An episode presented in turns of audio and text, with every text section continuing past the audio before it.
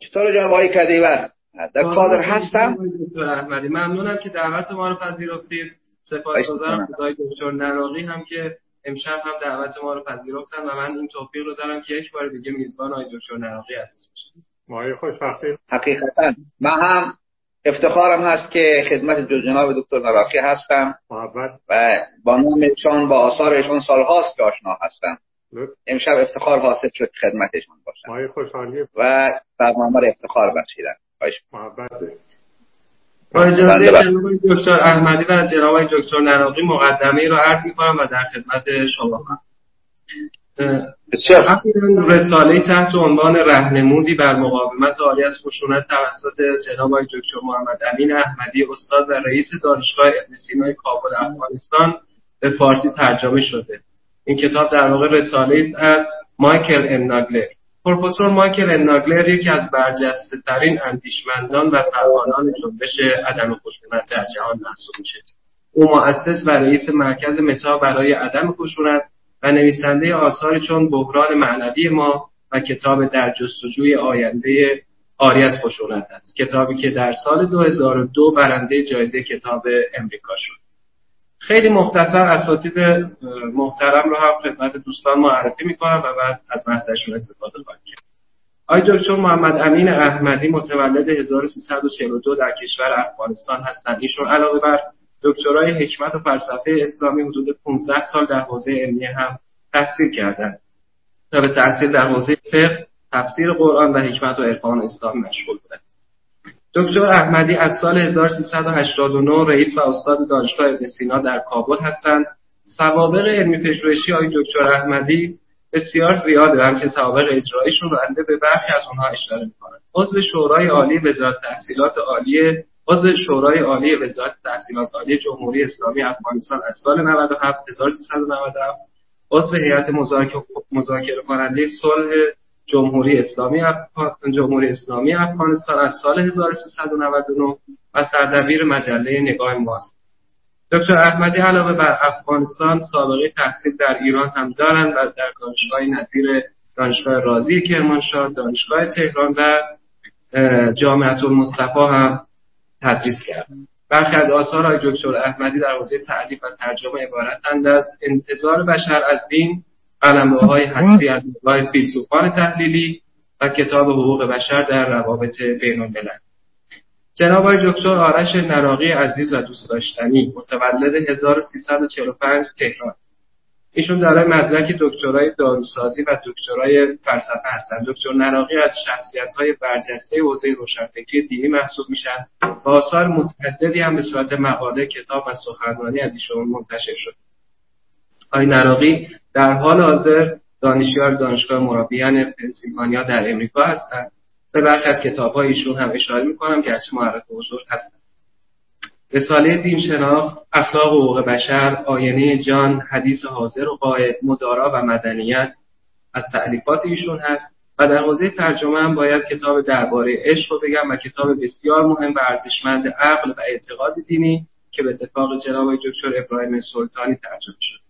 دکتر نراقی از اعضای اصلی حلقه کیان بودند و مقالات متعددی از ایشون در اون مجله منتشر شد در ابتدا درخواستم از آقای دکتر احمدی این هست که مختصری راجع به کتاب و مفهوم مقاومت آری از خشونت اون توضیح بدن. حدودا 20 دقیقه در خدمت آقای دکتر هست من اجازه می‌خوام کامنت ها رو هم ببندم. از دوستان مخاطبمون هم عذرخواهی می‌کنم که کامنت های جلسه آقای دکتر در خدمتتون هست خواهش می‌کنم. بسم الله الرحمن الرحیم. با عرض سلام و ادب خدمت همه کسانی که در این مجلس مجازی شرکت کرده اند.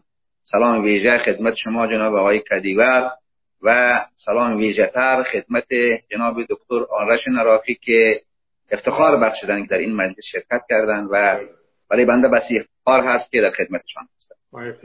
راجع به خواهش می‌کنم. راجع به نظریه مقاومت آری از خشونت من این نظریه را خیلی سه جز توضیح میدم. اول معرفی نظریه دوم پیشفرض مهم این نظریه و سوم پاسخ و مهمترین سوالی که در ارتباط به این نظریه وجود دارد. اما در بخش نخست که مربوط میشه و معرفی این نظریه در حقیقت لب و لباب این نظریه این است که با تکیه بر یک نیروی بسیار عظیم و قدرتمندی که در وجود انسان هست او مقاومت عالی از خشونت هست. با اتکاب این نیرو ما می توانیم برای عدالت برابری صلح و آزادی مبارزه کنیم و به نیاز از هر گونه جنگ و خشونت باشیم. یعنی در واقع با اتکاب این نیرویی که در وجود انسان نهفته است ما می توانیم حتی خود را از بزرگترین نیروی نظامی و از هر گونه ابزار جنگی و خشونت و جنگ به نیاز کنیم. بشر اساسا می تواند به نیاز از هر گونه خشونت و جنگ شود. چی در مقام دفاع از کشور خودش؟ مثلا اگر یک کشوری بناس تحت اشغال یک قدرت خارجی دیگر قرار بگیره با استفاده از این نیرو می تواند نیروی اشغالگر را شکست بده. احتیاج به ابزار جنگی نیست. احتیاج به استعمال ابزار جنگ و خشونت ندارد و دومین که اگر خواسته باشه برای صلح برای عدالت برابری و آزادی مبارزه بکنه با استفاده از این نیرو می‌تواند قدرت سرکوبگر و رژیم سرکوبگر هرچند بسیار سرکوبگر و بیرحم باشه در واقع شکست شکست کنه وادار به تسلیم کنه وادار به عدم خشونت کنه. نه اینکه اون شکست بده در واقع وادار کنه به اینکه حقیقت را بپذیره دست از خشونت و سرکوب برداره. به نوع اجماع و توافق با دیگران برسه این یک نیروی است در انسان هست. ادعاش این است. بنابراین خلاصه این که با استفاده از این نیرو ما از هر گونه جنگ و خشونت به نیاز میشیم. در هر عرصه. یعنی در هیچ عرصه ما احتیاج به جنگ و خشونت نداریم. فقط کافی است که این نیرو را کشف بکنیم شناخت کافی از این نیرو پیدا بکنیم و این نیرو را به درستی به کار بگیریم. یعنی تکنیک های مناسب و فنون مناسب را کشف بکنیم که چگونه از این نیرو استفاده بکنیم و با استفاده از این نیرو از هر گونه جنگ و خشونت بنیاد شویم. مدعای اصلی این نظر این است. حتی عرض می‌کنم که گفته است مثلا گاندی گفته است اگر احیانا ژاپن می‌خواست هند را تحت اشغال نظامی قرار بده در بیاره مردم هند می توانستند ژاپن را بدون استعمال هیچ گونه نیروی نظامی شکست بده وادار کنه به این که دست از اشغال هندوستان برداره بسیار ساده توضیح میده. چگونه؟ به این ترتیب که وقتی که نیروی اشغالگر وارد خاک هندوستان میشه اصل عدم اصل این اصل به کار بگیره مردم هندوستان کافی است. اصل عدم پیروی. یعنی از هیچ گونه فرمان حکومت اشغالگر صادر می‌کنه پیروی نکنه. با عدم پیروی از هر گونه فرمانی حکومت اشغالگر صادر می‌کنه با عدم پیروی از آن و عدم همکاری. عدم پیروی از هر گونه فرمان و عدم همکاری. هر گونه همکاری. مطلق همکاری ممنوع شود. با نیروی اشغالگر اگر شما یک ملت تصمیم بگیره که با عدم پیروی از فرامین نیروی اشغالگر و با عدم همکاری می‌تونه نیروی اشغالگر شکست بده. ایشون میگه مثلا اگر نیروی اشغالگر ژاپنی در جنگلی مثلا راه خود را گم کرده باشه به خاطر انسانی میشه راه را برش نشان داد. اما اگر در یک جای آب بخواهد نان بخواهد غذا بخواهد که نوعی همکاری محسوب میشه و نوعی همکاری در جهت جنگ محسوب میشه میشه آب و نان نداد. هیچ گونه آب و نان نداد نوارش فروخت. یعنی عدم همکاری مطلق. اگر احیانا نیروی اشغالگر از مردم بخواهد که نان و آب را به اجبار از اونها بگیره اینا می توانند به قیمت جانشون مقاومت کنند. چون در اینجا پیروی از حقیقت مهم است. قیمت جانشون مقاومت می‌کنن آب و نان به نیروی اشغالگر نمیده. در نتیجه این عدم عدم همکاری مطلق نیروی اشغالگر شکست می‌کنه طبعا با این سوال مواجه میشه آیا هزینه انسانی چه مقاومت بالا نخواهد بود؟ جواب این نظر این است که نه. نسبت به جنگ متعارف هزینه های انسانی این نوع مقاومت به مراتب کمتر است. ممکنه یک سوم اون هزینه رو داشته باشه یا یک چهارم یا حتی ممکنه یک پنجم اون هزینه رو داشته باشه.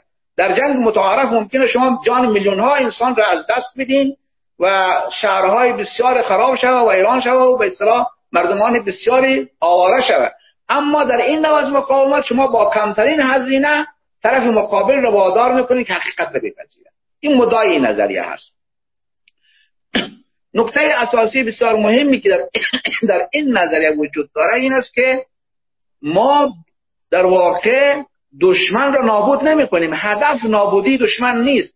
هدف اساسی نابود نابودی و از میان بردن نفرت کینه و دشمنی است. دشمنی را از بین می‌بریم. نه اینکه دشمن را از بین می‌بریم. اساسا در این نظر چیزی به نام دشمن وجود نداره. چیزی به نام دشمن وجود نداره. هیچ کسی دشمن کسی دیگر نیست. هیچ انسانی دشمن انسان دیگر نیست. همه انسان ها در حقیقت انسانی با هم شریکن و از منافع مشترک برخوردار می باشند بنابراین مهمترین ابزار این روش از مبارزه این است که شما ذره از خشونت را ولا در حد یک تاکتیک به کار نمی‌برید. اگر ذره از خشونت را ولا در حد تاکتیک به کار بردید به معنای شکست این روش است. اگر این روش جواب نداد ناشی از این است که شما خشونت را در واقع در روش خود به کار برده اید ولو در حد یک تاکتیک. بنابراین خشونت اساسا در این روش روش اشتباه محسوب میشه که ما را نمی‌تواند به حقیقت یا به او هدف عالی انسانی برساند. در واقع مدعای نظر این است که روش های نادرست و ناسواب هیچگاه منتج به نتیجه خوب نمیشه. مدعای نظر این است که خشونت اساسا اشتباه است. مخالفت مخالف با حقیقت اخلاقی و انسانی انسان می باشد بنابراین از راه خشونت ما به هیچ وجه نمی‌توانیم به هدف مطلوب انسانی نایل شویم. یک وسیله نادرست ما را به هدف درست رسانده نمی‌تواند.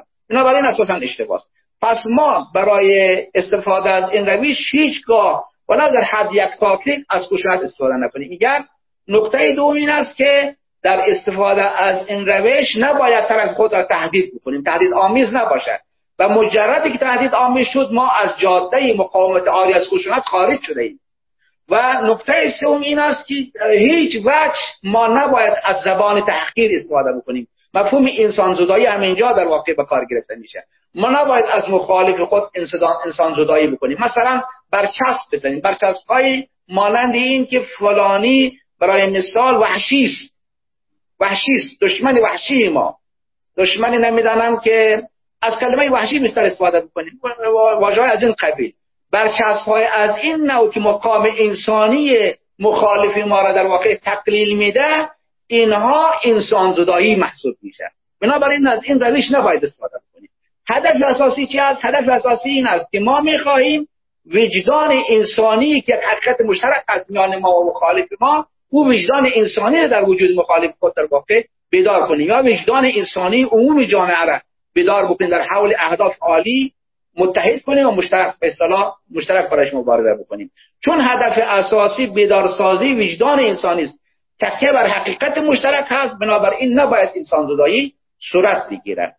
و در این راستا هست که هدف اساسی این است. چون تهدید نباید باشه تحقیر نباید وجود داشته باشه خشونت نباید وجود داشته باشه در این روش از مبارزه هیچ گونه ضرر و خطر مخالف را تهدید نمی‌کنه یعنی ما می توانیم مخالف خود را اطمینان خاطر بدیم که هدف اساسی ما ضربه زدن تحقیر کردن و وارد کردن ضرر به او نیست. بنابر اون او مخالف ما از آینده خود مطمئن هست. از روش مبارزه ما مطمئن هست که آسیبی ضرری به او نمی‌رسد. پس ما در جستوی چی می باشیم در این صورت مشترک با در واقع ما مخالف خود را بازار می‌کنیم به این که با هم مشکل مشترک داریم. و مشکل مشترک ما راه حل مشترک داره بنابراین در صدد یافتن راه حل مشترک باشیم. تا مشکل مشترک خود را حل کنیم سرنوشت مشترک داریم مشکل مشترک داریم و این مشکل مشترک ما هم راه حل مشترک داره. بنابراین باید راه حل مشترک را پیدا بکنیم تا به منافع و نیازهای اساسی انسانی مشترکی که داریم اونا تأمین و آورده شود. هدفی هست. چون هدف این است بنابراین ما می توانیم پیشا پیش نوعی اطمینان خاطر را به طرف مقابل خود تلقین بکنیم. که او از سر ترس و وحشت در مقابل ما مقابله نکنه. در یک از نکات بسیار اساسی که در این کتاب اشاره شده راجع به مبارزات گاندی است که دلیل این که گاندی توانست یا ملت این توانست بریتانیا را شکست بده این بود که با استفاده از این روش دو چیز برای بریتانیا مهره شد مسلم شد. اول این که اول این که حکومت کردن بریتانیا با این مقاومت ها و نافرمانی های مدنی که مقاومت های آری از خشونتی که مردم هند تحت رهبری گاندی یا کانگرا انجام می‌داد حکومت ادامه حکومت بریتانیا برای هند ممتنع شد امتناع پیدا کرد. به امر ناشودنی تبدیل شد. یعنی وجاهت اخلاقی خود را از دست داد. چون مفهوم اساسی حکومت این هست که فرمان برداری وجود داشته باشه. حکومت یعنی این که شما قوانین وضع می‌کنین و قوانین خود را اجرا می‌کنین و از قوانین شما مردم اطاعت می‌کنن پیروی می‌کنن وقتی که نافرمانی وسیع صورت می‌گیره. وقتی یک عدم همکاری بسیار گسترده و وسیع صورت می‌گیره اساسا مفهوم حاکمیت معنا و مفهوم خود از دست میده که چیزی به نام حاکمیت وجود نداره. بنابراین حکومت کردن در این جو فضا ممتنع میشه امتناع پیدا می‌کنه.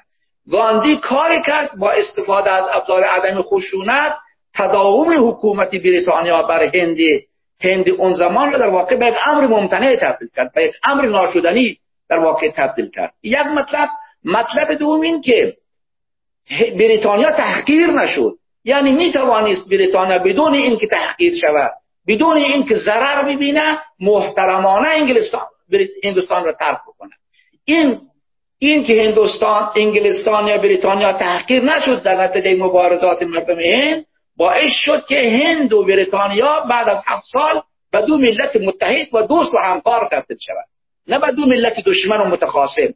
خصومت میان هند و بریتانیا تداوم تاریخی پیدا نکرد. ادامه پیدا نکرد. علت چی بود؟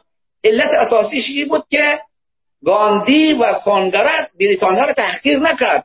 یعنی شرایط رو به وجود آورد که از یک سو تداوم حاکمیت بریتانیا بر هند ممتنع شده بود و از سوی دیگر بریتانیا می توانست محترمانه بدون احساس کمترین تحقیر هندوستان را ترک کنه استقلال هندوستان را به رسمیت بشناسد. بنابراین تداوم همکاری میان دو ملت بعد از مبارزات استقلال طلبانه ممکن شد. بریتانیا و هندوستان بعدا به دو دوست و متحد هم متحد و همکار تبدیل شد. این نکته بسیار اساسی است.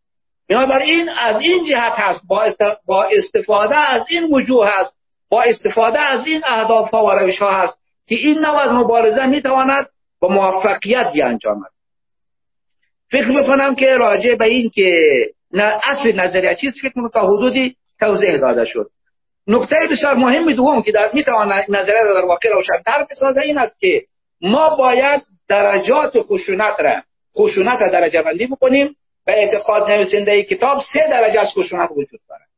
و تناسب سه درجه از خشونت ما می توانیم از سه روش استفاده بکنیم.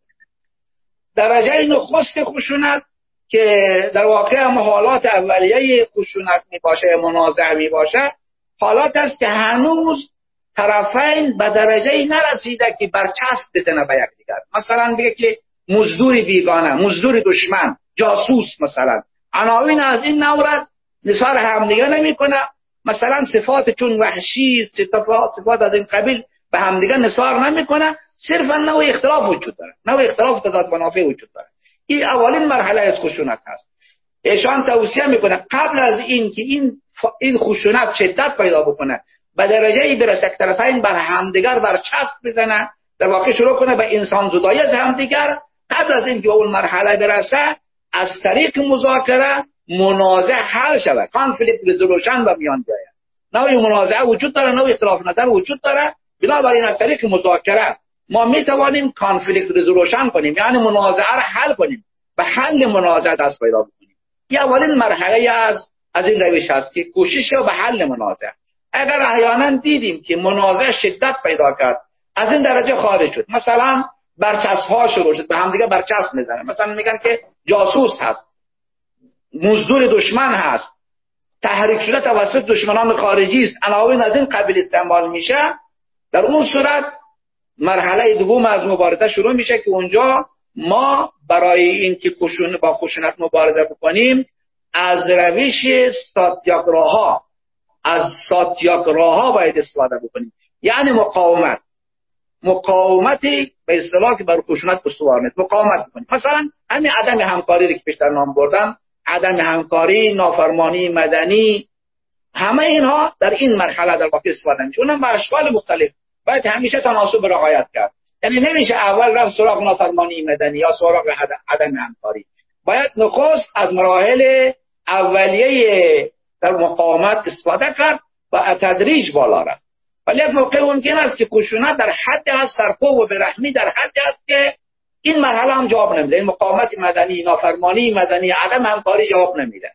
مرحله شدیدی از خشونت سرکوب وجود داره. مثلا مثالش میشه به رژیم نازی به اصطلاح آلمان نازی مثال زد.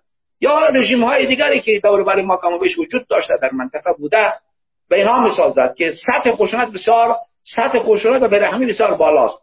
در این حالت میگن که خب مقاومت های از این نوع جواب ممکن نده.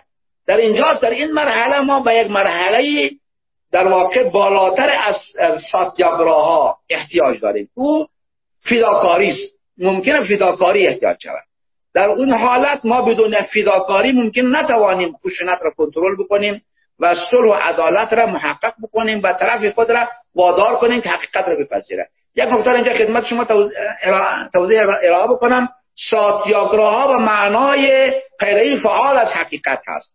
شما حقیقت رو تشخیص می‌دید که چی هست؟ در تحت هر حالت تحت هر شرایطی پیروی فعال از حقیقت را کنار نمی‌گذارید. به هیچ قیمتی پیروی از حقیقت کنار گذاشته نمیشه. پیروی فعال از حقیقت ایجاب می‌کنه در مراحل بسیار حاد. ما مجبور میشیم برای حقیقت قربانی کنیم خود را. فداکاری از خود در واقع فداکاری از خود نشان بدیم. مستلزم فداکاری است. فداکاری به این معناست که رنج را هم بر خود تحمیل می‌کنیم. خود تحمل رنج می‌کنیم. بدون اینکه رنج را بر دیگران حتی بر دشمن خود بر مخالف خود تحمیل کنیم. رنج را بر مخالف خود تحمیل نمی‌کنیم. او را نمی‌کشیم. به او ضرر و آسیب جسمانی نمی‌زنیم اما این که بر مخالف خود آسیب جسمانی برسانیم یا مثلا گوشه از ادارات دولتی رو خدای نخواسته خراب بکنیم یک مؤسسه و یک نهاد فرض مثال برای پایگاه پلیس حمله بکنیم برای پایگاه ارتش حمله بکنیم خود ما را تحمل می‌کنیم قربانی مثلا روزه می‌گیریم. روزه شدید از نوع روزه به استفاده مرد مثلا. روزه می‌گیریم. و یا اینکه نه در مقابل نیروهای مسلحی که علیه ما می‌خوای ما رو سرکوب بکنه سینه سپر می‌کنیم. سینه سپر می‌کنیم ممکن کشته شویم. ده نفر 20 نفر 100 نفر دویست نفر هزار نفر کشته شود. ولی این هزار نفری که کشته میشه مقاومت را ادامه میده پیروی فعال از حقیقت را ادامه میده کوتاه نمیآید. این باعث شکست طرف مقابل میشه. ولی هزینه انسانیش بازم کمتر است. هزینه انسانی چنین فداکاری به میزان جنگ متعارف نمی‌رسه در جنگ جهانی دوم مثال دو میلیون انسان کشته شد حد اکثر تلفاتی که وارد شود هزار نفر باشد بیش از هزار نفر نمی‌رسه. با هزار نفر شما می توانید در واقع به عدالت و آزادی و برابری برسید و خشونت رو از بین ببرید این تئوری هست. پس پیروی فعال از حقیقت یعنی مبارزه مبتنی بر عدم خشونت مستلزم فداکاری هست. در مراحل حاد ما باید فداکاری بکنیم. آماده فداکاری باشیم. من فکر می‌کنم که از من در واقع به یک سال هست به این مسئله فکر می‌کنم که چرا گاندی به امام حسین توجه داشته چرا از امام حسین نام برده در آثار و در نوشته های در سخنرانی خودش. من فکر می‌کنم که ها به نوعی می‌تواند در حادثه کربلا معنا و مفهوم داشته باشه به این معنا که امام حسین نمی‌خواست بجنگه تاریخ کربلا اگر ما مرور بکنیم به این معنا نبوده که امام حسین قصد جنگیدن داشته باشه قصد جنگیدن نداشته قصد ضرر زدن و مردم کوفه و شام را نداشته. و مخالف خود نداشته همیشه از جنگیدن تحاشا به اصطلاح ابا میورزیده. اما فداکاری رو تحمل می‌کنه. فداکاری و رنج رو بر خود تحمل می‌کنه. من فکر می‌کنم این می‌تونه نمونه از از یک ساتیاگراها باشه. ساتیاگراهایی که انسان در حادترین شرایط باید تحمل بکنه. این رنج رو تحمل بکنه تا بتواند با آزادی و عدالت برابری برسه این هم فکر می‌کنم در مجموع با این نکات که خدمت شما عرض کردم اصل نظریه شاید معرفی شده باشه. دوم نکته دوم پیشفرض این نظریه چیست؟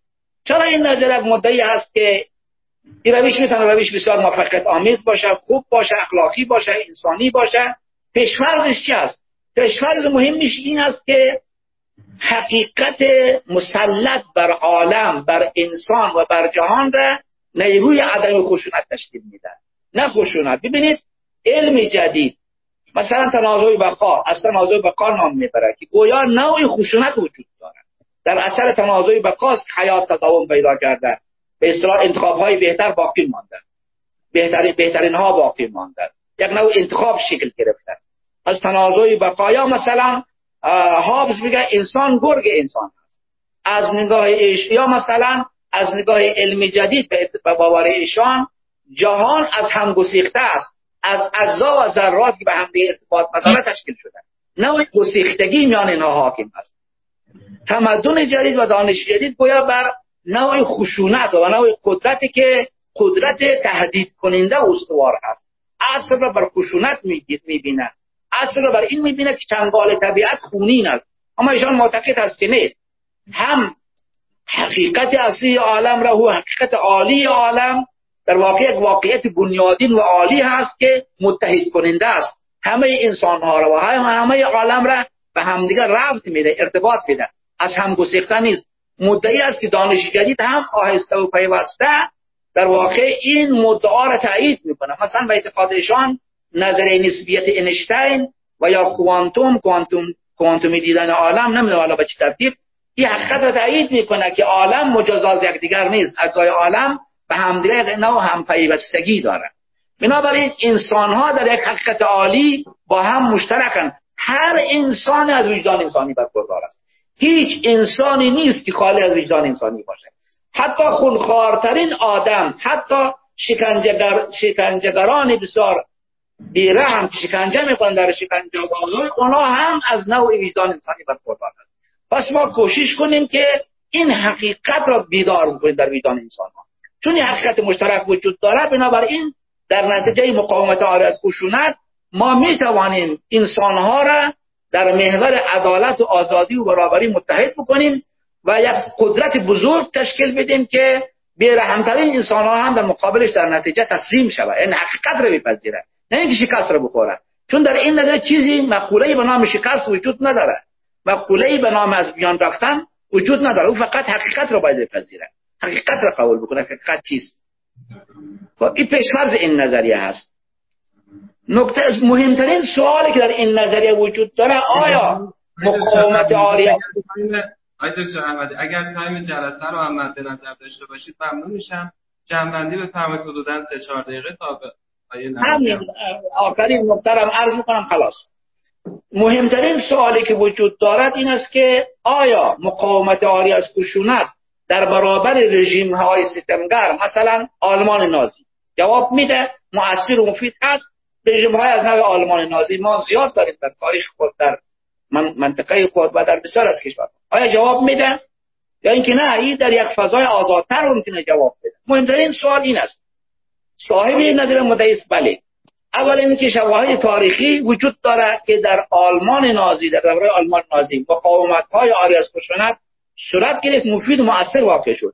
بدون اینکه سازماندهی بدون اینکه شناخت کافی بدون اینکه انسجام کافی وجود داشته باشد. یعنی افراد در واقع بر اساس یک نوع آگاهی اولیه و ابتدایی از مقاومت آرز خشونت مقاومت کردن نتیجه گرفتن. نمونه تاریخی را می آوره میگه خب اگر این مقاومت های ساده و بسیط و اولیه که با عدم شناخت در واقع انجام می‌شد عدم شناخت کافی از این نظریه اگر با یک شناخت بیشتر با آگاهی بیشتر با آموزشی بیشتر با انسجام بیشتر اگر انجام می‌شد چه بسا مؤثرتر بود از جنگ های خونونی که در جنگ جهانی دوم اتفاق افتاد.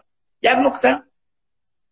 این مدعی است که پس این نظریه یعنی اساسا این ابزار ابزار مؤثر هست. نکته دومی که در واقع نظر مدعی هست است که معمولا مقاومت آره از خشونت دیده نمیشه نتیجهش و دو دلیل دیده نمیشه. یکی به این دلیل که نتایج ممکنه در دراز مدت ظاهر شود. در کوتاه مدت ممکن نتیجه نده در دراز مدت ظاهر شود. دوم این که آثار و نتایج این نوع مقاومت ها در بسیار اوقات در لایه های بسیار عمیق ظاهر میشه. در لایه های عمیق رسوب می‌کنه. در سطح نیست. در عمق هست. چون در عمق هست دیده نمیشه و تدریج آشکار میشه. یک جمله بسیار جالب را از از یک مورخ نقل می‌کنه. مثلا مردم با یک هفته مبارزه آلی از خشونت وقت با سرکوب مواجه میشه می نتیجه می‌گیره زود نتیجه می‌گیره. نه مقاومت آلی از خشونت جوابده نیست جوابگو نیست کارساز مفید مؤثر نیست روی میاره به خشونت. می در حالی که خشونت قرنها صدها سال از نتیجه نداده. ولی از اون منصرف نمیشه. اما از این منصرف. من فکر می‌کنم یک نکته بسیار اساسی که در دیدگاه گاندی هم هست در دیدگاه نویسنده کتاب هم هست است که مقاومت آری از خشونت به شجاعتی بیشتر احتیاج داره یعنی شجاعتی که ما در مقاومت از آری خشونت بهش نیازمندیم به مراتب در واقع بیشتر باید باشد تا جنگ. جنگ در حقیقت آسانترین راه است که مردم میگه خب جنگ سلا به دست می‌گیرم برم توی سنگر مینشینم. احتمال این کشته شوم احتمال این که تحمل رنج بکنم برای مثال 50 درصد هست. من می رو می‌کشم. از خودم دفاع می‌کنم. و قتل میرسانم دیگران بر دیگران مسلط میشم. اما در مقاومت آرز خشونت شما خود باید رنج را تحمل بکنید.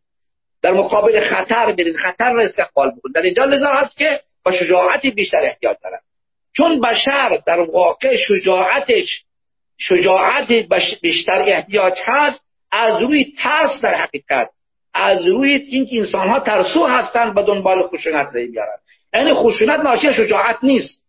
خشونت ناشی شجاعت نیست. خشونت ناشی از فرار از مسئولیت هست.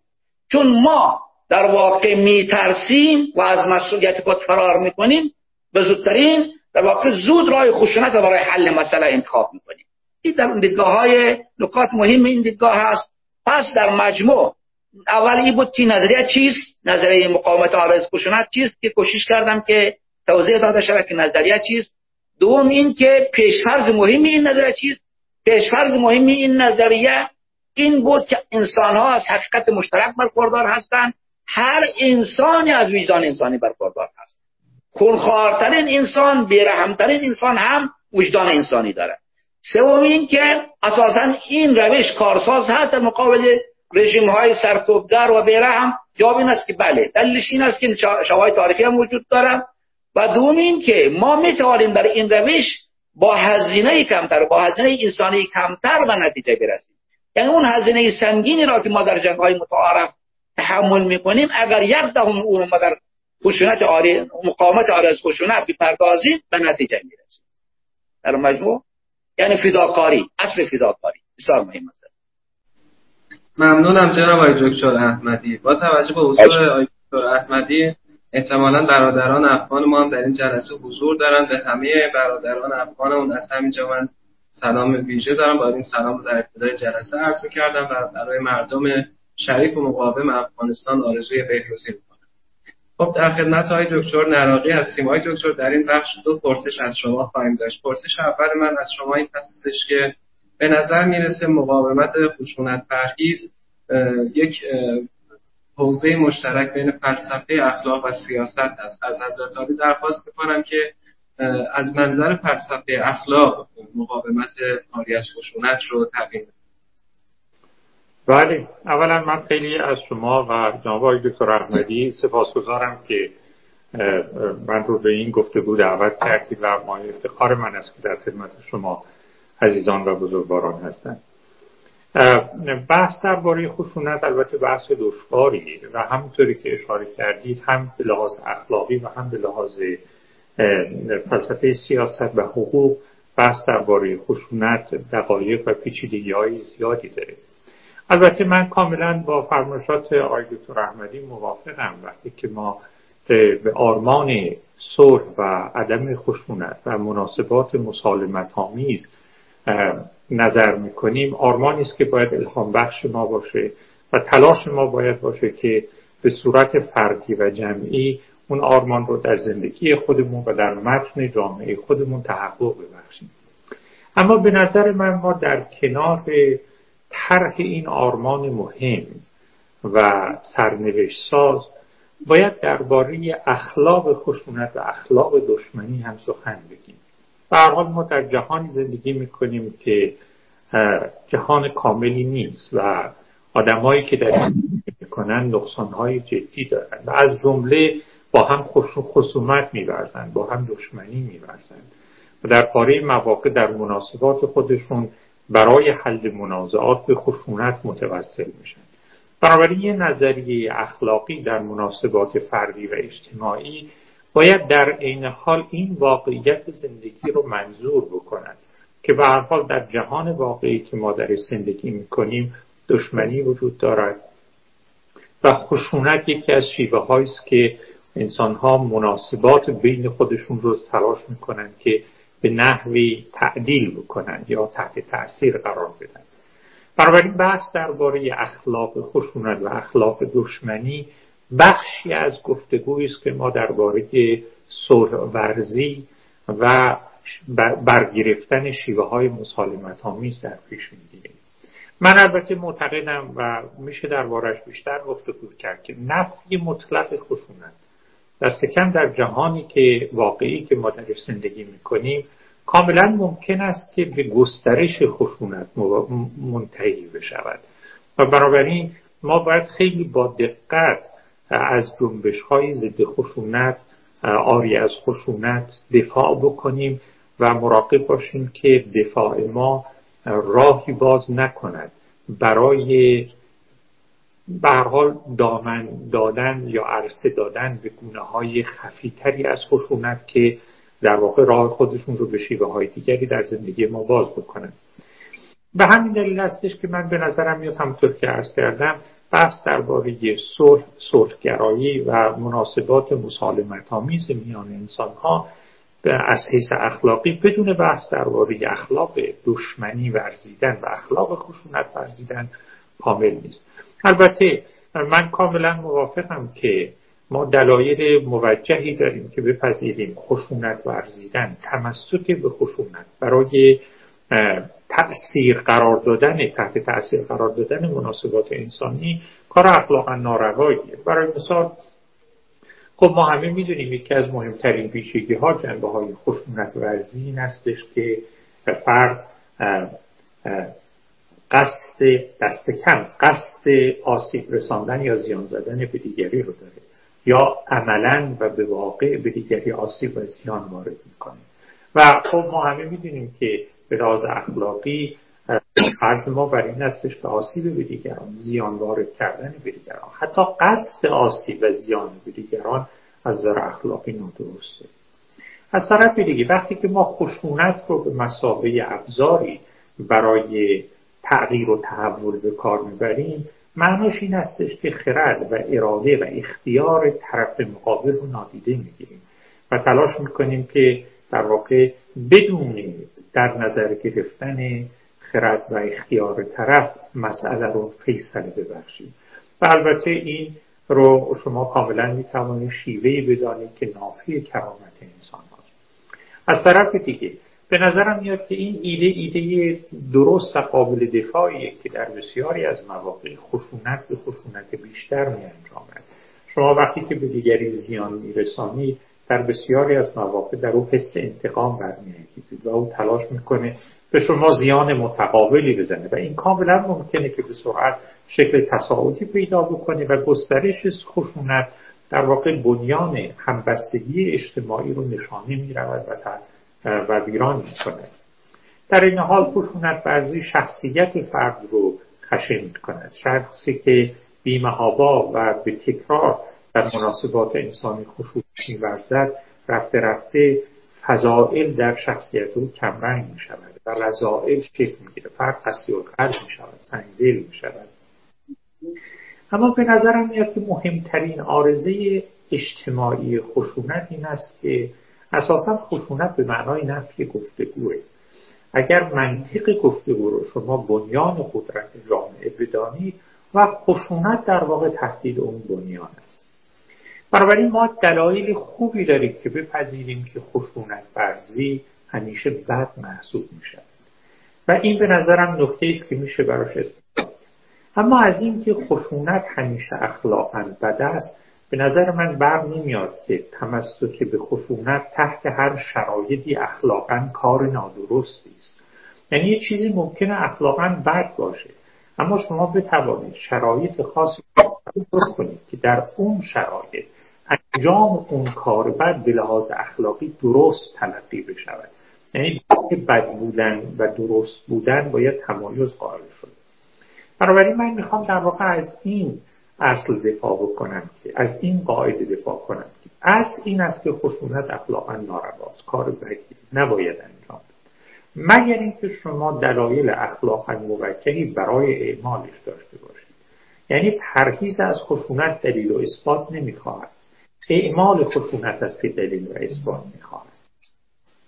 اگر کسی این مبنا رو بپذیره وقت در این صورت به نظر من شما می توانید بین دو نوع خشونت تمایز قائل بشوید خشونت عادلانه مدنی یا اخلاقا موجه از یک طرف و خشونت اخلاقا موجه یا ناعادلانه یا غیر مدنی. و در واقع نکته که من می‌خوام اینجا توضیح بدم این هستش که بحث مهم در اخلاق خشونت و اخلاق دشمنی این است که ما بتونیم بین این دو نوع خشونت تفکیک قائل بشیم و شرایطی رو که تحت اون شرایط خشونت اخلاقا موجه یا عادلانه یا مدنی می تواند موجه باشد رو با دقت کمابیش نسبی بیان بکنیم. من فقط به اشاره می‌خوام به بعضی از مهمترین شرایطی که به نظر من اعمال, اعمال خشونت رو تحت شرایطی به لحاظ اخلاقی موجه می‌کند رو بیان بکنم نکته اول این استش که خشونت عادلانه یا اخلاقا روا.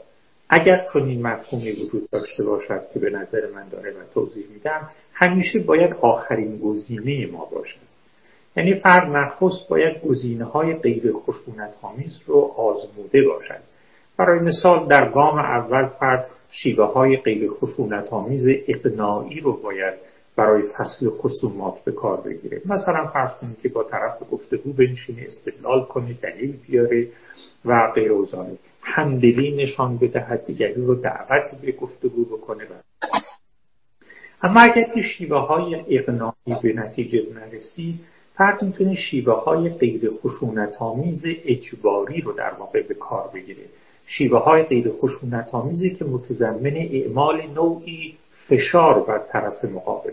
مثلا فرد راهپیمایی های آرام راه بیندازه اعتصابات سراسری بکنه یا نافرمانی مدنی بکنه. در اینجا فرد به شیوه های خشونت آمیز متوسل نمی شود اما تلاش می‌کنه از امکاناتی که در اختیار داره نیروی فراهم بکنه که بر طرف مقابل فشاری ایمال بکنه برای اینکه فرد رو به پای میز گفتگو بیاورد. نه برای اینکه فرد رو نابود بکنه یا از بین ببره بلکه انصداد باب گفتگو رو رفت بکنه بعد اگر این شیوه ها به نتیجه نرسی بعد در این صورت به نظر من نوبت به خشونت های عادلانه می‌رسه. حالا سوال اینه که خشونت رو عادلانه که ما ازش سخن میگیم چیه؟ به نظر من خشونت عادلانه در واقع بر مبنای دو اصل تعریف میشه. یکی هدفی است که تحقیق می‌کند یکی وسایلی است که برای تحقیق اون هدف در پیش می‌گیره. هدف از به کارگیری خشونت همیشه خشونت اخلاقا موجه. باید عادلانه و به لحاظ اخلاقی قابل دفاع باشه. یعنی معطوف به اموری باشه که برای شهروندان قدر کافی مهم و اساسی است و به لحاظ اخلاقی قابل دفاع است. حالا سوال اینه که این اهداف عادلانه که می تواند سطحی از اعمال خشونت در مناسبات فردی و اجتماعی رو تجویز بکنن چیا می‌تونن باشن؟ به نظر من یکی از مهمترین شرایطی که تحت اون حدی از اعمال خشونت می‌تونه اخلاقا قابل دفاع باشه در مقام دفاع از خوده. اگر یه جایی اعمال خشونت قابل دفاع وقتی است که یک کسی حمله کرده من رو بکشه یا عزیز من رو فرزند من رو جانش رو به مخاطره انداخته و تنها شیوهی که من می‌تونم از جان خودم یا از جان عزیزم دفاع بکنم این است که به حدی از خشونت متوسل بشم برای اینکه خشونتی رو که متوجه من شده دفع بکنم. البته در اینجا شما ممکنه بگید که بله شما ممکنه بهترین کار این باشه که این خشونت رو بپذیرید و فداکاری بکنید و هزینه رو بر خود تحمیل کنید. به نظر من این لحاظ اخلاقی ارزش بسیار والاییه و کسی که آماده باشه این کار رو بکنه باید در زمره قدیسان دونستش. اما آیا این کار به لحاظ اخلاقی واجب است؟ من تردید دارم. یعنی اگر کسی در مقام دفاع از خود یا جان عزیزانش به حدی از خشونت متوسل شد تا اون خشونت رو دفع بکنه به نظر من در اینجا می‌توانه رفتار می‌توانیم رفتار رو رو موجه بدونیم اما در اینجا مفهوم دفاع از خود رو شما می‌تونید گسترش بدید. گاهی وقتا منظور ما از خود فراتر از این خود فیزیکیه. در واقع یه معنای فراختر اخلاقی و حقوقی از خود رو مد نظر داریم. در اینجا در واقع خود دفاع از خود مستلزم دفاع از حقوق اساسی فرد است. توجه میفرمایید. فرض کنید که یه دولتی به نحو گسترده و سیستماتیک حقوق اساسی شهروندان خودش رو نقض می‌کنه. دولت مشروع است که حق انحصار خشونت رو داره به توضیح که ارز خواهم کرد. اما دولتی که در واقع حقوق اساسی شهروندان خودش رو به نحو گسترده و سیستماتیک نقض می‌کنه حق انحصاری اعمال خشونت در جامعه را از دست میده و در نتیجه شهروندان اخلاقا مجاز می‌شوند. که برای دفاع از حقوق اساسی خودشون به عنوان آخرین راه حل به خشونت متقابل دست بزنند. بنابراین گاهی وقتا شما دفاع از خود رو به منزله دفاع از خود فیزیکی تعریف می‌کنید. گاهی دفاع از خود رو به معنای دفاع از خود وسیعتر یعنی از مجموعه حقوق اساسی که کرامت انسانی ما به مسابقه انسان رو تضمین می کند سخن میگید. علاوه بر این موارد به نظر من دفاع دولت مشروع از جامعه مدنی هم می‌تونه به مصداق ارز کنم که خشونت موجه باشه. مثلا فرض کنید دولت به کسانی که جان و مال شهروندان رو تهدید می‌کنن دولت ممکنه که در مرحله لازم باشه که به نوعی خشونت علیه اونا متوسل بشه. بازداشتشون کنه در زندان بیندازتشون. یعنی به هر حال دولت مشروع برای حفظ بنیانهای یک زندگی جمعی عادلانه و مسالمت آمیز حق انحصاری اعمال خشونت رو داره ولی البته همطور که ارز کردم اگر دولت مشروعیت خودش از طریق نقض حقوق اساسی شهروندان از دست بده حق انحصاری اعمال خشونت در جامعه را هم به طبع از دست خواهد داد. بنابراین اینا بعضی از اهدافی هستند که می توانند توسط, توسط به حدی از خشونت در جامعه رو موجه کنند اما حتی در مواردی که این حد از خشونت یا حدی از خشونت مجاز تلقی میشه شما باید توجه داشته باشید که در اعمال خشونت اخلاقا موجه یا مدنی قیودی رو باید رعایت کرد. من در اینجا مایلم که به سه اصل اصلی به سه قید اصلی برای اعمال خشونت معطوف به اهداف عادلانه اشاره کنم. یکیش اصل تأثیره یعنی شما وقتی که در شرایطی می توانید اخلاقا موجه به اعمال خشونت باشید که معتقد باشید این اعمال خشونت ممکن است. امید واقع بینانه می رود که فرد مقابل رو بر سر میز مذاکره برگردانه و منطق گفتگو در جامعه رو احیا بکنه. این خشونت برای تشفی حس انتقام نیست. برای اعاده منطق گفتگو در جامعه است. بنابراین یکیش این اصل تاثیر است. اصل دومی که ما در اعمال خشونت عادلانه باید منظور کنیم اصل تمایز است. یعنی خشونت عادلانه هیچ وقت کور نیست. خشونت عادلانه یا مدنی همیشه باید بین افراد مسئول و مستحق اعمال خشونت افراد بیگناه و ناظران بیطرف تمایز بگذاره شما نمی‌تونید همه رو در واقع یا از وسایلی استفاده کنید که بدون تمیز شهروندان جامعه رو به هدف قرار میده. و اصل آخرم اصل تناسبه. یعنی میزان خشونت باید با میزان خطری که جامعه یا فرد رو تهدید می‌کنه متناسب باشه. مثلا فرض اگر یک کسی می‌خواد تلاش بکنه که جیب من رو بزنه من حق ندارم برای دفع این مثلا فرض کنید که دستش رو قطع بکنم توجه می‌کنم یا به, به مغز شلیک بکنم یعنی خشونتی که ورزیده می شود باید متناسب با خطری باشد که ما رو تهدید می‌کنه. در این شرایط به نظر من میاد که اعمال خشونت عادلانه از نظر اخلاقی قابل دفاع می‌تونه باشه. ولی البته همونطور که عرض کردم این آخرین گزینه باید باشه. و برای دفاع از یا حقوق اساسی یا منطق گفتگو که بنیان قدرت جامعه مدنی است به کار گرفته بشه. در این موارد من به نظرم میاد که تمسک به حدی از خشونت می‌توانه موجه باشه وقتی میگم می‌توانه موجه باشه یعنی به لحاظ اخلاقی اگر کسی مرتکب این حد از خشونت بشه کار خلاف اخلاقی انجام نداده.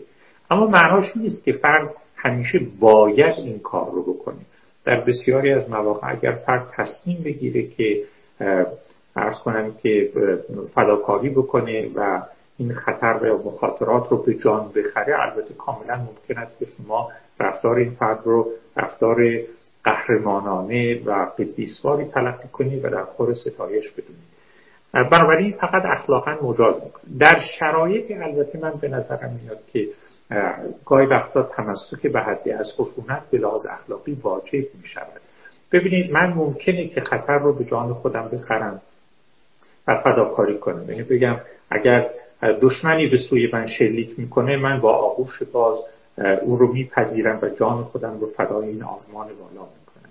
اما اگر لوله تفنگ به سمت کودک من به سمت فرزند من به سمت مادر من نشانه رفته باشد آیا من در دفاع از فرزندم حق دارم این نوع به صلاح ایثارگری بکنم؟ یعنی بگم که فرزند من رو بکشید و من فرزند خودم رو قربانی این راه خیر می‌کنم. شما ما حق داریم خودمون رو قربانی کنیم. آیا دیگران رو هم حق داریم؟ خصوصا برای یک پدر یا مادر دفاع از فرزند تکلیف اخلاقیه. و در مواردی که جان عزیزان ما در گروه مقاومت ماست در گروه تمسک ما به حدی از خشونت عادلانه است. در اون مواقع کاملا ممکن است که تمسک به اون حد از خشونت نه فقط لحاظ اخلاقی مجاز بلکه در پاره شرایط لحاظ اخلاقی واجب تلقی بشه. ممنونم آقای دکتر. در واقع سوال دوم من هم به گونه پاسخ داده شد. اون سوالی که می‌خواستم از خدمتتون داشته باشم که آیا مقاومت آری از خشونت را همه جا و همه وقت میشه تجویز کرد یا اینکه استثناهایی هم داره که شما فکر می‌کنم پاسخ دادید. اگر نکته هست در پاسخ به این سوال بفرمایید اگر خیر به ادامه جلسه بدید. ولی نه دیگه. این در واقع ادعای من این هستش که دست کم در جهان ناکاملی که ما زندگی می‌کنیم این این التزام بیچون و چرا به رفتارهای خشونت گریز کاملا ممکن است که عرصه رو برای کسانی که به حال به این ارزش های مشترک انسانی پابند نیستن باز بکنه. ببینید یکی از انتقاداتی که اتفاقا به گاندی می‌شد همین بود. یعنی به هر حال گاندی قطعا در مواجهه با دولت بریتانیا مؤثر افتاد. اما توجه کنید که دولت بریتانیا دولتی بود که وقتی گاندی وارد دادگاه شد قاضی دادگاه به قاضی انگلیسی دادگاه به احترام و برپا بلند می‌شد. توجه می‌کنید؟ این غیر از یه حکومت سرکوبگر مهاجمی است که مثل رفتاری که الان دولت چین داره با مسلمان ها می‌کنه. یا مثلا فرض کنید که برای که بر سر مسلمانان در میانمار اومد و غیره. در اونجا دولت اصولا به تمام شیوه های مختلف استفاده می‌کنه برای اینکه صدای این افراد رو خفه بکنه حقوق این افراد رو تضییع بکنه. و معلوم نیستش که در این فضا در مقابله با این نوع به حکومت هایی که ارزش های مشترک صلحآمیز با قربانیان خودشون ندارن این شیوه ها تا چه حد مؤثر باشه. البته من به هیچ نمی‌خوام بگم که ما باید نامید بشیم یا از این شیوه ها استفاده نکنیم. همونطور که عرض کردم در صدر لیست ما باید به حال التزام به شیوه های مسالمت آمیز باشه. اما در این حال باید این راه رو هم باز بگذاریم که تحت شرایطی شاید به لحاظ اخلاقی ما چاره ای نداشته باشیم جز اینکه به خشونت متوسل بشیم. اگر این طور باشه وقت در اون موارد باید حدود اخلاقی این نوع رفتارها رو هم پیشاپیش برای خودمون روشن کرده باشیم. یعنی به تعبیر دیگه برخلاف اون که کسانی ادعا می‌کنن موقعیت جنگ موقعیت رهایی از قیود اخلاقی نیست.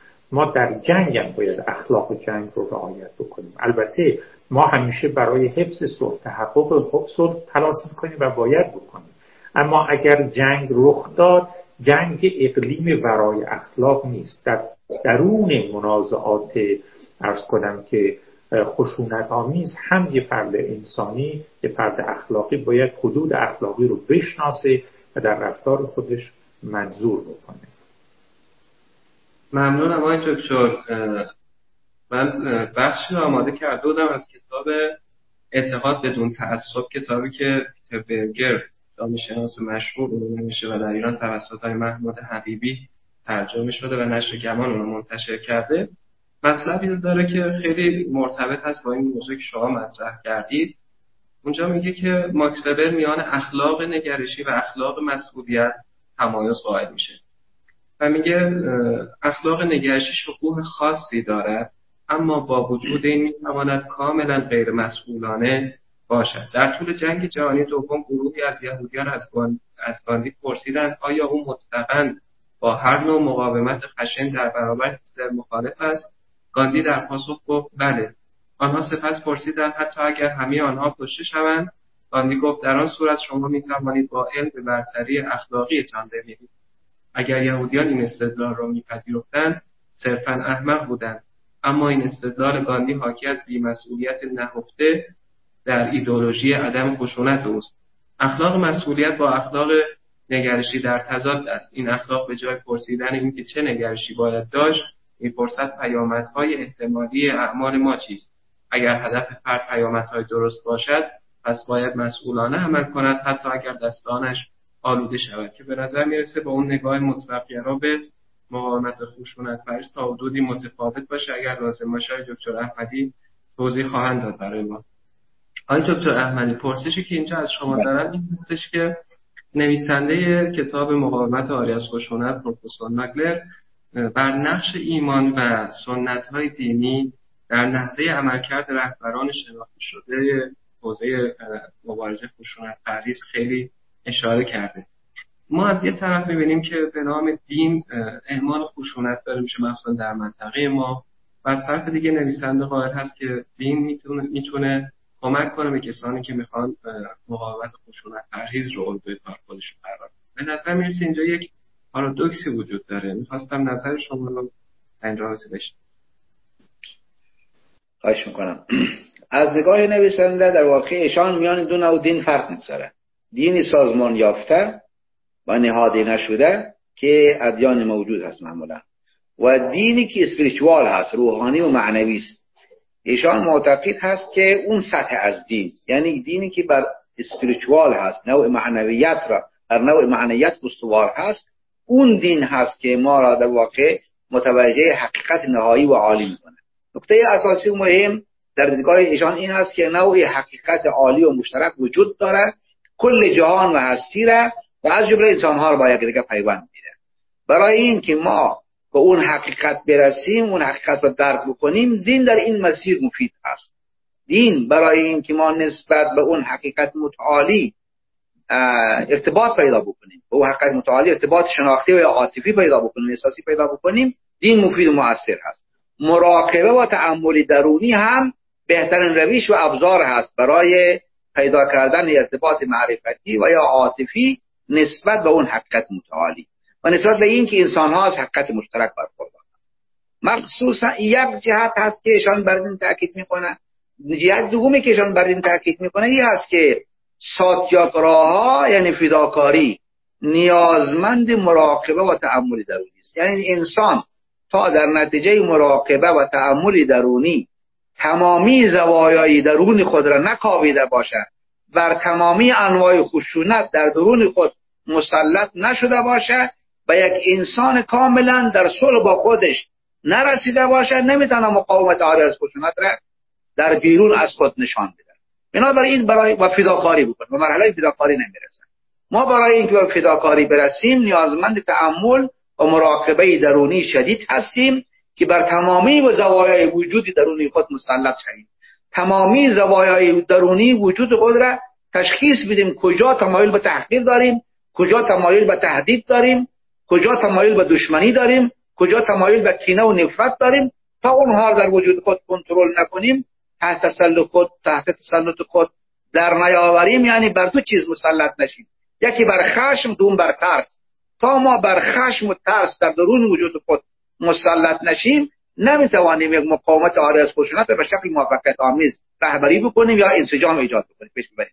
از این جهت است که رهبران خشونت پرهیز با توجه به این نکته و تعمل و مراقبه درونی روی آورده بودند و نگاهی معنوی به ادیان داشتند. نه دینی سازمان یافته تمامی کسانی که رهبران مقاومت آری از خشونت دیده میشه اینا برخلاف بنیادگرایان دینی است که الان مثلا ما در میان مسلمان های اسلام سیاسی داریم که اینا بر دینی سازمان یافته و بر اهداف سیاسی بیشتر تاکید می‌کنن. اونها دینشان دینی معنوی بوده دین اخلاقی بوده نه دینی سازمان یافته تاکید نویسنده هم بر این بود. است البته در کتاب توضیح داده در دست گفتارهای خودش توضیح داده این نکته را. فکر می‌کنیم از این جهت بوده. یعنی دین ما را از دو جهت در واقع آماده می‌کنه آماده مقاومت عرض خشونت می‌کنه. یکی این که ما رو به حقیقت متعالی پیوند میده حقیقت متعالی مشترک است بین همه. دوم این که ما رو در واقع آماده فداکاری می‌کنه. می‌توانیم فداکاری بکنیم. ساتیاگراها را عملا می‌توانیم در سطوح مختلف به کار بگیریم تحمل رنج رو بر ما آسان می‌کنه. که رنج بر خود تحمل بکنیم. رنج را تحمل بکنیم. تحمل رنج در نتیجه مراقبه های درونی دینی بیشتر ممکن میسر میشه. از اینجا از تاریخی رهبران مقامت پرهیز رهبران مقام رهبران رهبران کسانی که در واقع جنبش های خشونت پرهیز رهبری کردن آدمای معنوی و دینی بودن و سنت های دینی خود تکیه کردن. مثلا از جمله از خان عبدالغفار خان یک پشتون پاکستانی است. نام می‌بره او هم یک در میان قبایل پشتون که به لحاظ روحیه توضیح میده در یک سخنرانی مفصل که به لحاظ روحیه اونا روحیه قبایلی دارن و بسیار خشین هستند انتقام را با انتقام سختتر جواب میدن. اما این آدم موفق شد مردمی که شدیدن خشین هستند و بسیار خشونتگرا هستند از اونها یک ارتش بزدن هشتاد هزار نفر. اینا فقط کارشون کمک های بشر بود. مقامت های مقامت های پرهیز بودن. اینها توانستن معنوی بسازن منسجم بسازن. در تاریخی این منطقه اساسا کم نظیر هست. این در نتیجه معنویت ایشان می‌دانن از کسانی که در واقع بعدها در اون جنبش بودن از اونها تحقیق شده که شما به چی دلیل جذب شخصیت خان عبدالغفار خان شدین؟ گفتن که ما مجذوب معنویت ایشان شد معنویت داشت آدم معنوی بود مجذوب معنویتشون شدیم در واقع باشون همکار شدیم.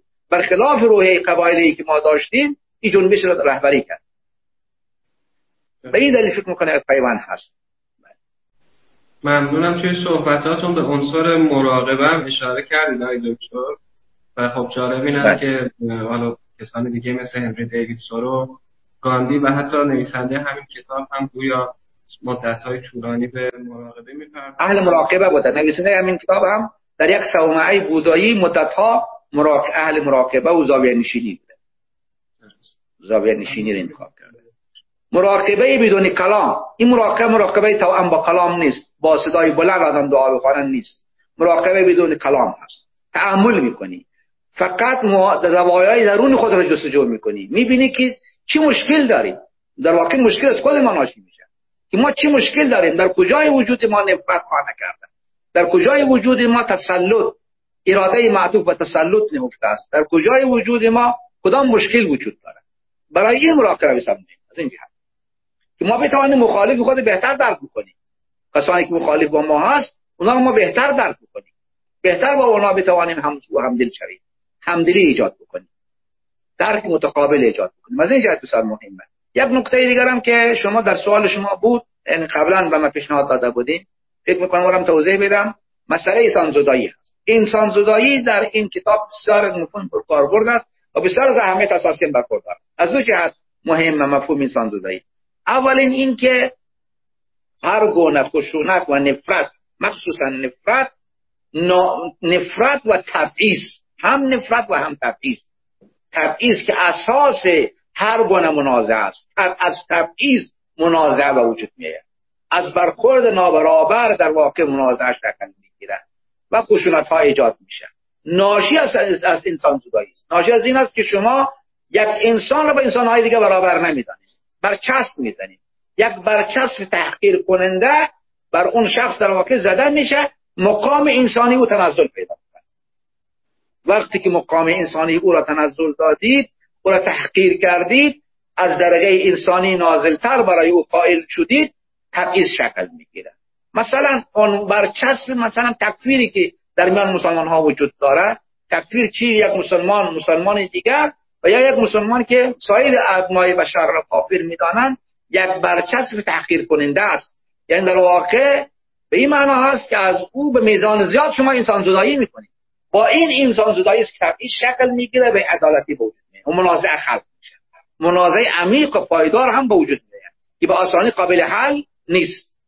یک نکته از این جهت بسیار مهم مفهوم انسان زدایی پس هر منازعی ریشه در انسان زدایی داره. یعنی تبعیض و بی‌عدالتی ریشه در انسان زدایی داره. ماشی از نوع برچسب شما بر تعداد از انسان ها می‌زنین اونا رو از مقام انسانیت در واقع پایین میارید و مراتب. حالا گاهی وقتا میزان انسان زدایی بسیار بالاست و گاهی کم.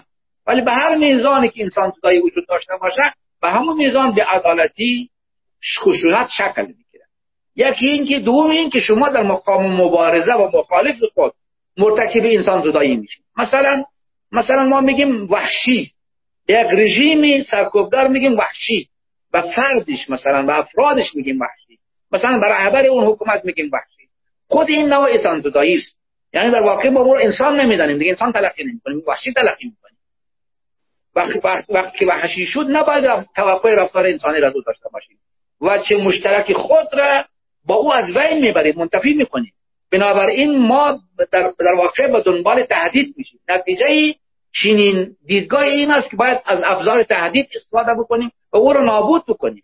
چون راه مصالحه راه منطق راه گفتگو با این برچسب ها و با این انسان زدایی ها از بین میره نابود میشه. بنابراین در این روش از مبارزه دلیل این که میگه این روش از مبارزه موفقه با این توجه با این شرایط که شما انسان زدایی نمی‌کنید ولی بسیار هم باشه بازم یک واژه مشترک بیان. خود به او قائل هستید. معتقد هستید که مشکل مشترک هست. و راه حل هم مشترک وجود داره. سرنوشت هم مشترک هست. با توجه به این نکته هست که انسان زدایی از دو بعد مهم میشه.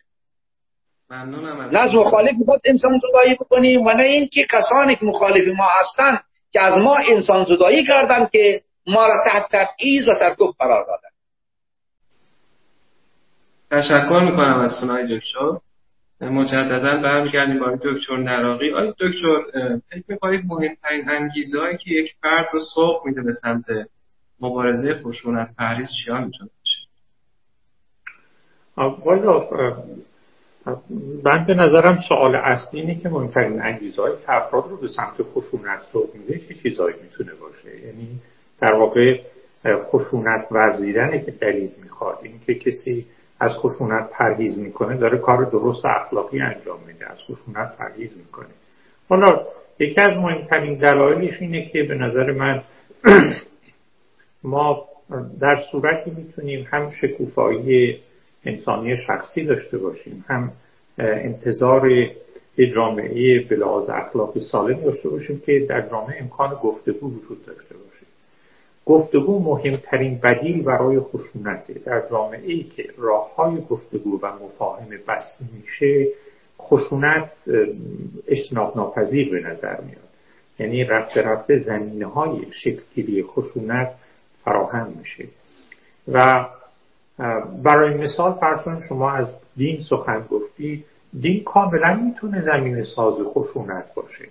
به این دلیل که بسیاری از دینداران خودشون رو حق می‌دونن و آماده نیستن که به حال درباره حقانیت دیگران یا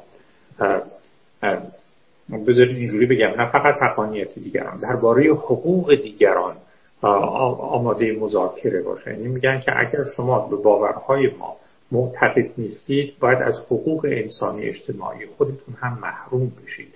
به تعبیر دیگه این شیوه این ایده قدیمی که ما برای حل مشکلاتمون به خشونت متوسل میشیم مبتنی بر این پیشفرزه که در منازعات وقتی شما نمی‌تونید با دیگری در کنار هم قرار بگیرید دیگری رو حذف کنید تا جا برای شما باز بشه.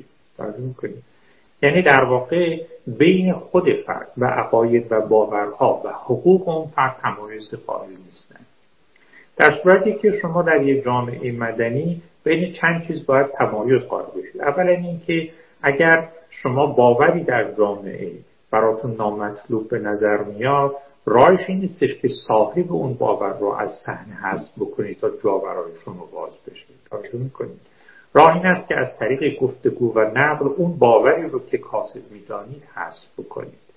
بنابراین به جای حذف صاحبان عقاید ما باید عقاید به جای حسب صاحبان عقایدی که باطل می‌دانیم باید سعی کنیم اون عقایدی رو که باطل می‌دانیم از طریق نقد حسب بکنیم.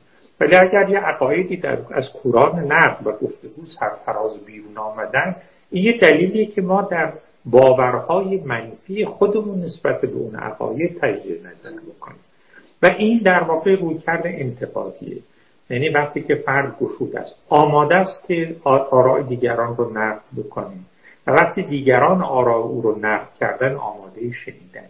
این روحیه ضدیت با جزمگرایی و گشودگی به سوی گفتگو مهمترین عاملی که از جامعه خشونت زدایی می‌کنه.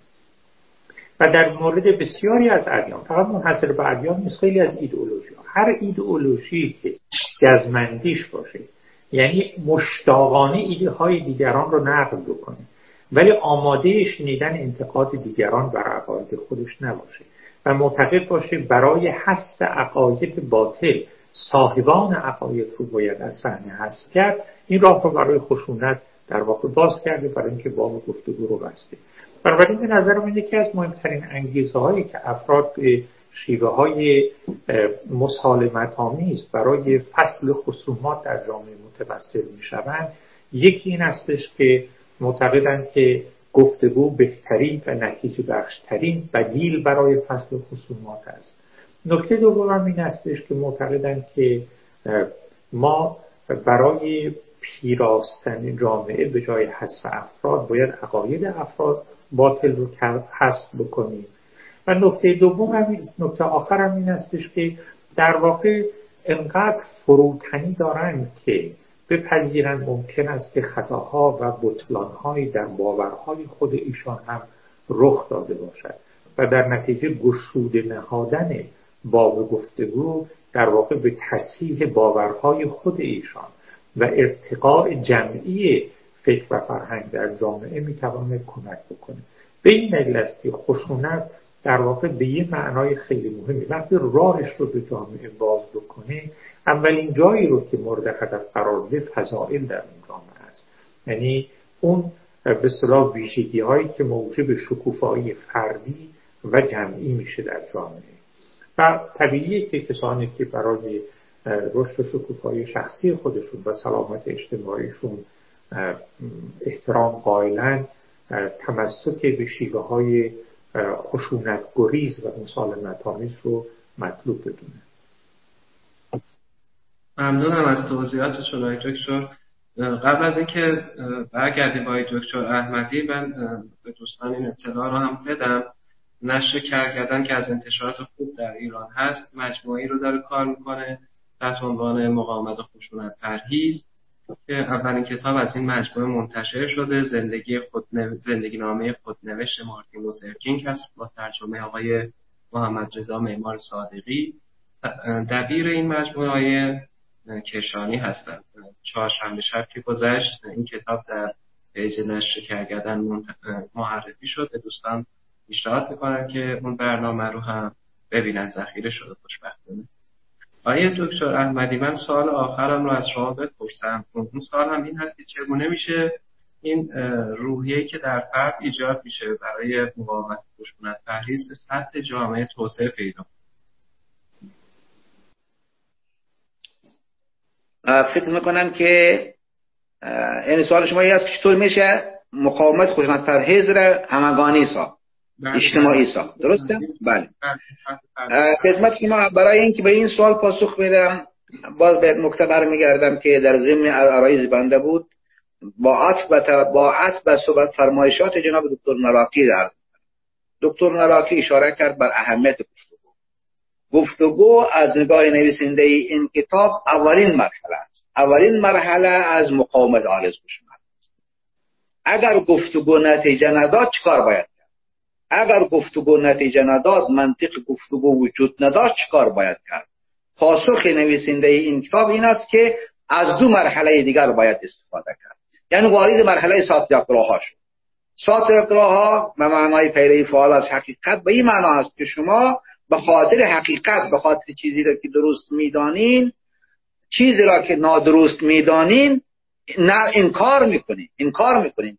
تسلیم امر نادرست نمی‌شوید به هیچ قیمت. در مراحل اولیه عدم همکاری و نافرمانی مدنی است. نافرمانی مدنی و عدم همکاری هم مستلزم تحمل رنج هست. آماده تحمل رنج باید باشید. اگر احیانا دیدید که باز هم جواب نمیده باید آماده فداکاری باشید مثلا نافرمانی مدنی یا عدم همکاری بسیار از رژیم ها عدم همکاری نمیپذیره. عدم همکاری مساوی با مرد. و شما آماده مردن باشید. یعنی عدم همکاری دارید نافرمانی مدنی می‌کنین قوانین رو اجرا نمی‌کنین و همکاری نمی‌کنین با حکومت سرکوبگر و قیمت جان خود. معتقد هست نویسنده نویسنده این کتاب معتقد هست که با هزینه انسانی کمتر ما می‌توانیم رژیمی را که در واقع حاکمیتش بر اطاعت و فرمانبرداری و و هم همکاری استوار هست این مفهوم از حاکمیت را بلا موضوع بسازیم.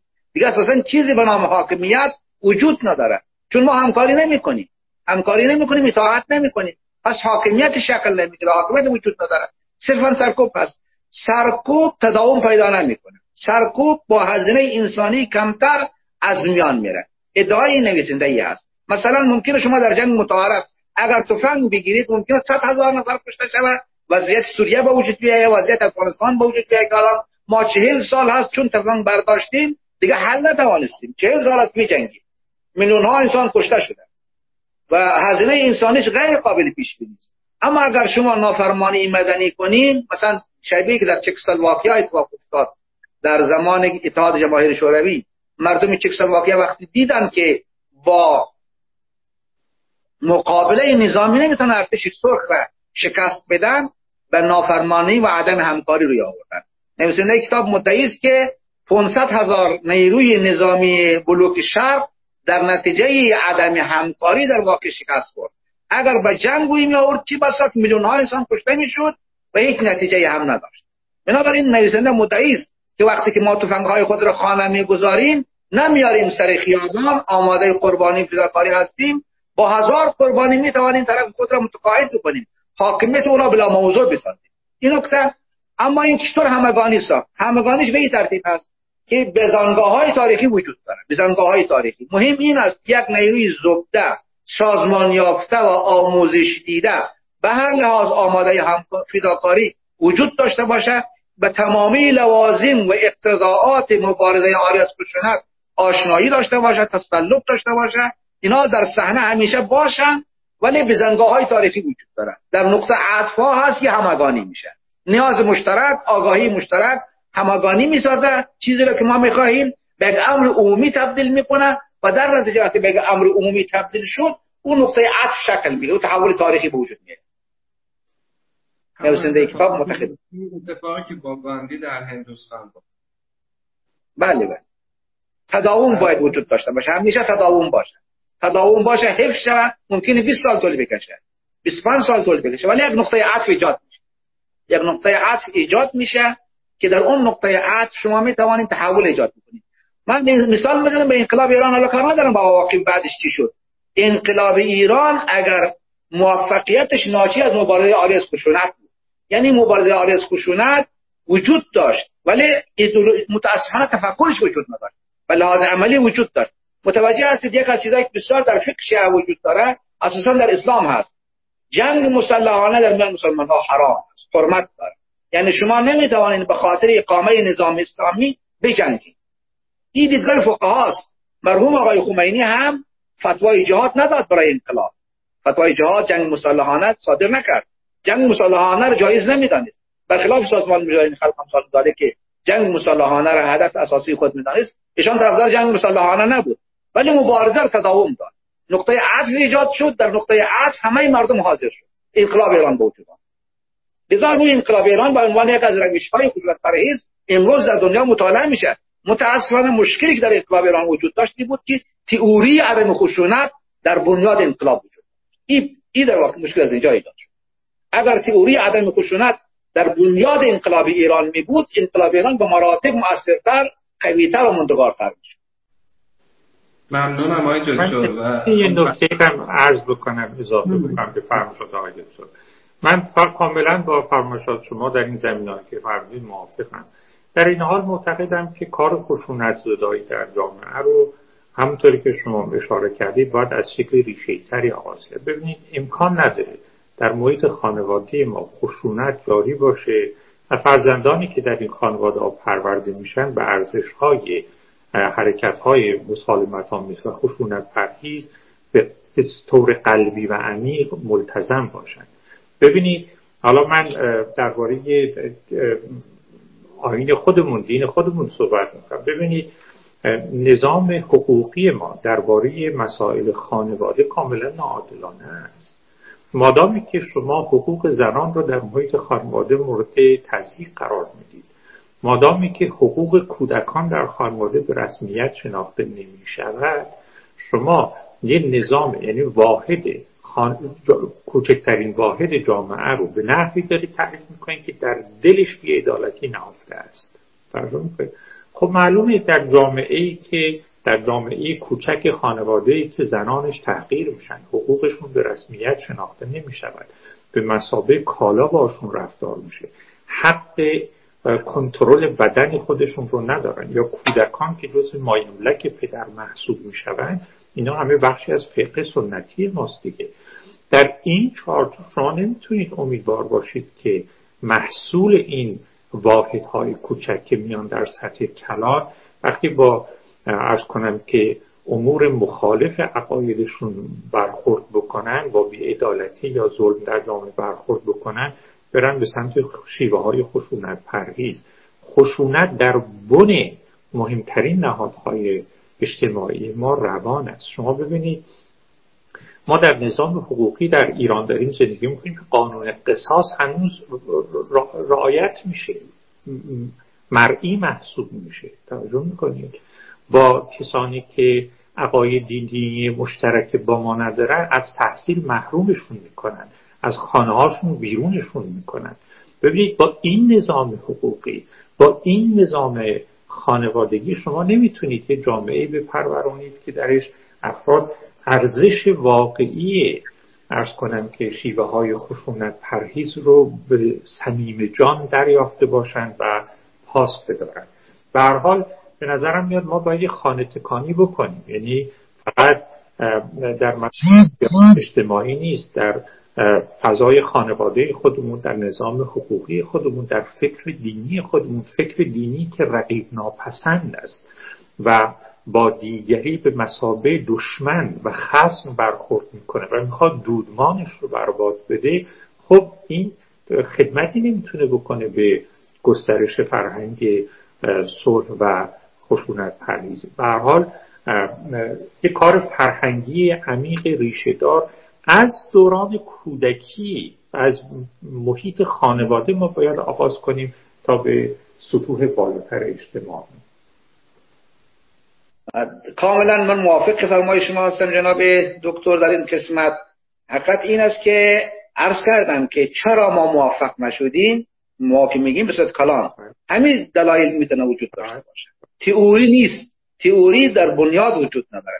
چیزی که پیش عرض کردم تعامل مراقبه برای چیست؟ برای همین است که ما تمامی زوایای خشونت را که ناشی از انسان زدایی میشه تشخیص بدیم در فرهنگ خود در رفتار خود در خانواده خود در همه حالات. بله. از اینجاست ما می‌توانیم در واقع عمومیش بسازیم دقیق هست درست هست. ولی فقط این نیست فقط این نیست که ما در مناسبات انسانی خودمون حتی با عزیزانمون یعنی با فرزندانمون با همسرانمون خشونت میورزیم ما با محیط بیرون از جهان انسانی هم خشونت میورزیم شما به رفتاری که ما با حیوانات مثلا با حیوانات بله. مثلا با حیوانات.